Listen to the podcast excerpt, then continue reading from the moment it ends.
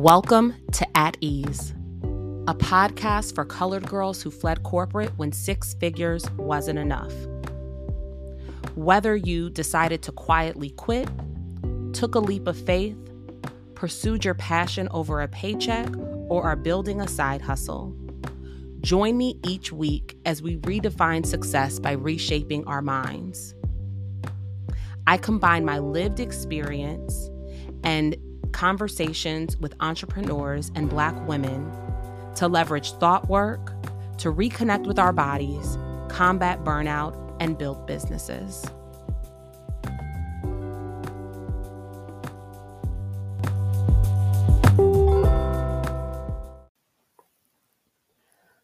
Welcome to Season 1, Episode 16 of At Ease. In this episode, I share about my journey of healing my relationship with my body and with food, and how that healing process helped lead me to the decision to leave my job.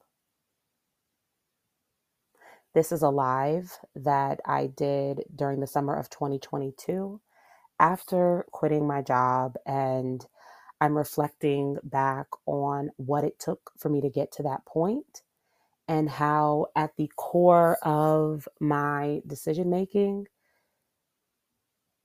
the key question was Am I satisfied?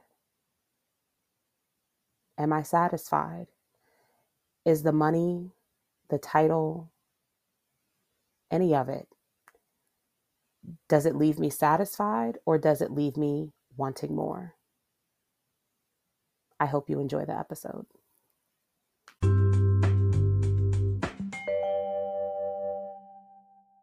And food helped lead me to the lead me to the decision to leave my job. If we're friends in real life or just on social media, especially if you're on Instagram, I've been posting since I've been back on social media a lot about body image, about intuitive eating, you know, my own journey as it relates to health. Um, many of you know that I have been a health coach or was a health coach and a fitness instructor for many years.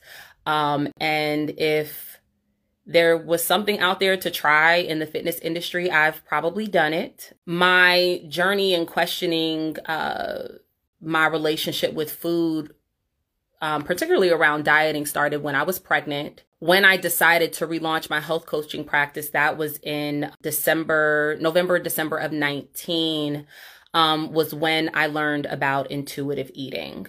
So I'm not going to go into a whole lot about what intuitive eating is, but it's basically a way of eating rooted in self care. We were all born as intuitive eaters. Um, we and we we ate intuitively until we were taught not to, right? So if you think about children or babies, when they no longer want food, they turn their head, they cry when they're hungry, they stop when they're fed. They know when they when they're hungry, they know when they're no longer hungry. We don't have to tell them, right? There's 10 principles of intuitive eating, and one of them is honor your hunger and fullness cues. And so, um, when I started trying to do intuitive eating on my own, you know, I took it as like, okay, pay attention to when I'm hungry, pay attention and stop eating when I'm full. The piece that was missing, and when I actually finally started working with somebody, a coach, I mean, satisfaction is basically are you fulfilled? Are you your wishes, your expectations, your needs, are they actually fulfilled? If I want chicken wings, right? And I've been craving wings, and the example that I give in um old videos or old lives that I've done is about when I was pregnant, I was craving a burger, even though I hadn't had beef in seven years. I went on ignoring that craving and eating for a week, but I was not, in fact, satisfied, right? I might have been full, but I wasn't satisfied.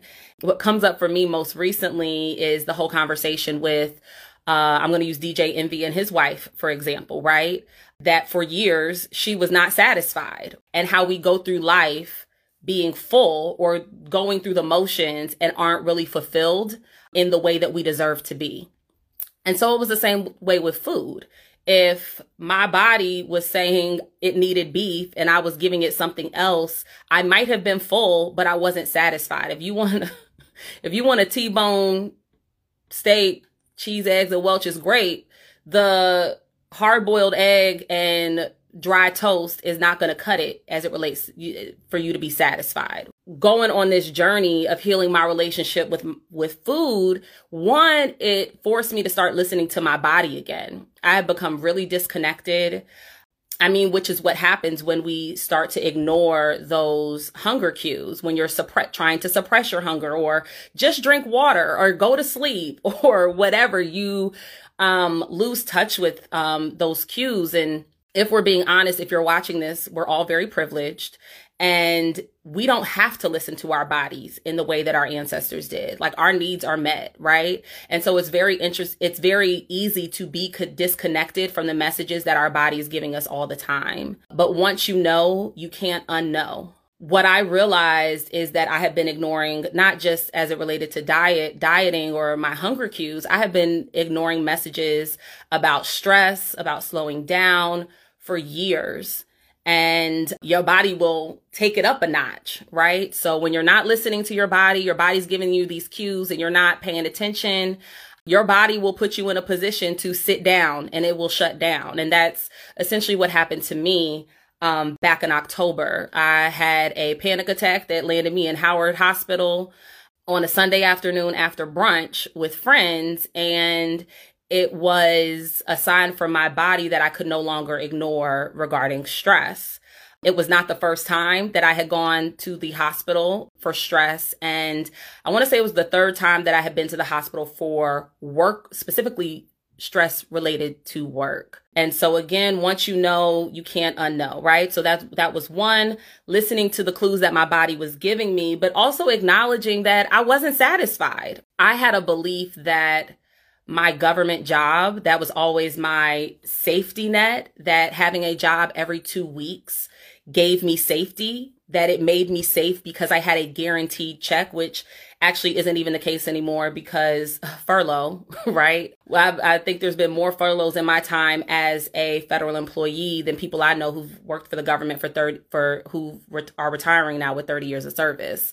But I at one point believed that having a check every two weeks kept me safe. It didn't feel safe. My job no longer provided that safety and a check, no, no amount of money provided safety. I could have all the money in the world, but if I can't spend it, if I can't work, if I can't play with my kids, if what is providing that check is also a detriment to my mental, emotional, and now like physical health, it's not safe. And so acknowledging, so listening to my body, reconnecting with my hunger and fullness cues allowed me to start listening to my body in a way that I had not done in years, acknowledging that I wasn't satisfied in the job. Um, and had not been for years. The first time that I had the inkling to leave my job was back in 2013. I had written up a resignation letter, had a plan to quit, move back to Cleveland and open up a dance studio. And then out of nowhere, a job opportunity in the DC area, making more money. Oh, take it, try it out for a couple of months. And if you don't like it, then execute your plan, right? Fast forward two promotions later and I have kids and after 7 months of maternity leave I'm back at work and I'm crying.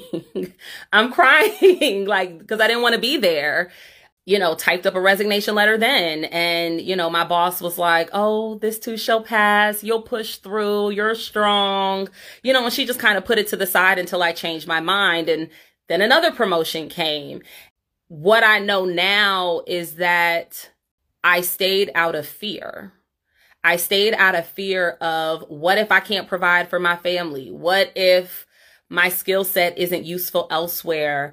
What if, you know, it's all these what ifs.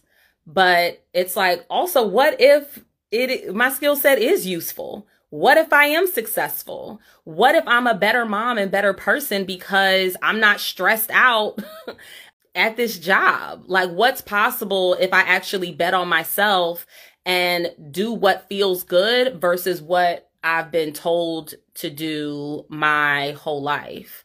Because the reality is, no matter what I choose, I can always pivot. I can always change my mind. There's no like end all be all, like, okay, I left my job. Well, guess what? If three months from now, let's say I've made zero dollars, one, that's what savings are for. Two, I can go apply for other jobs, y'all. you know, it's like, it's not, nothing is finite.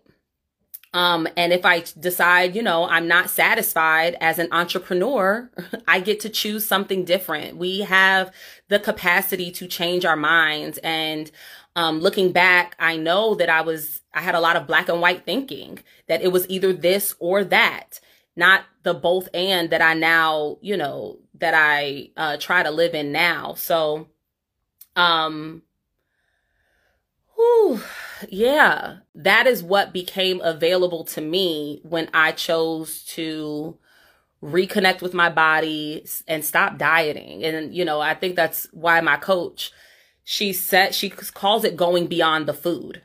She calls it going beyond the food because you think, you think you're, you know, you're intuitive eating to heal your relationship with your body and food and it ends up being so much more, right? When you're learning about diet culture and you realize diet culture is the same thing as hustle culture, it's all rooted in patriarchy, it's all the same thing and once you um once once I realized that there was a different way to do things, um it was hard to ignore um hard to ignore.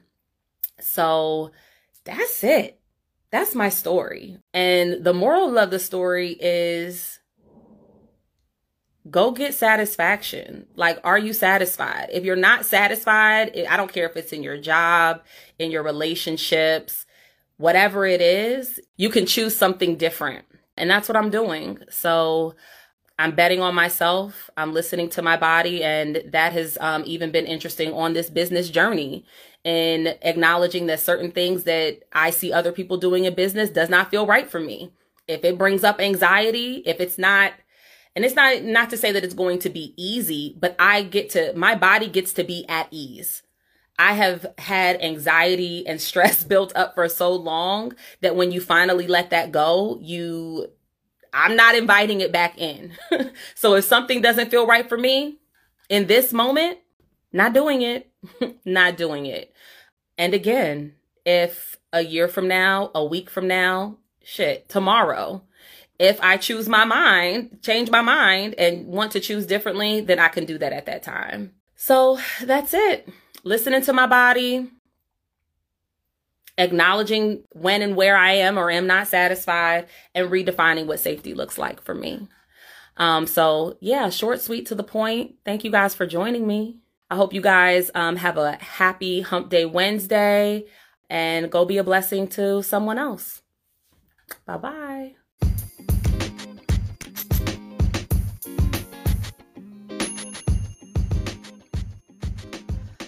I hope you enjoyed the episode. If you like what you hear, please leave me a five star review and share with a friend. I hope to see you back here next week for another episode. And until then, at ease.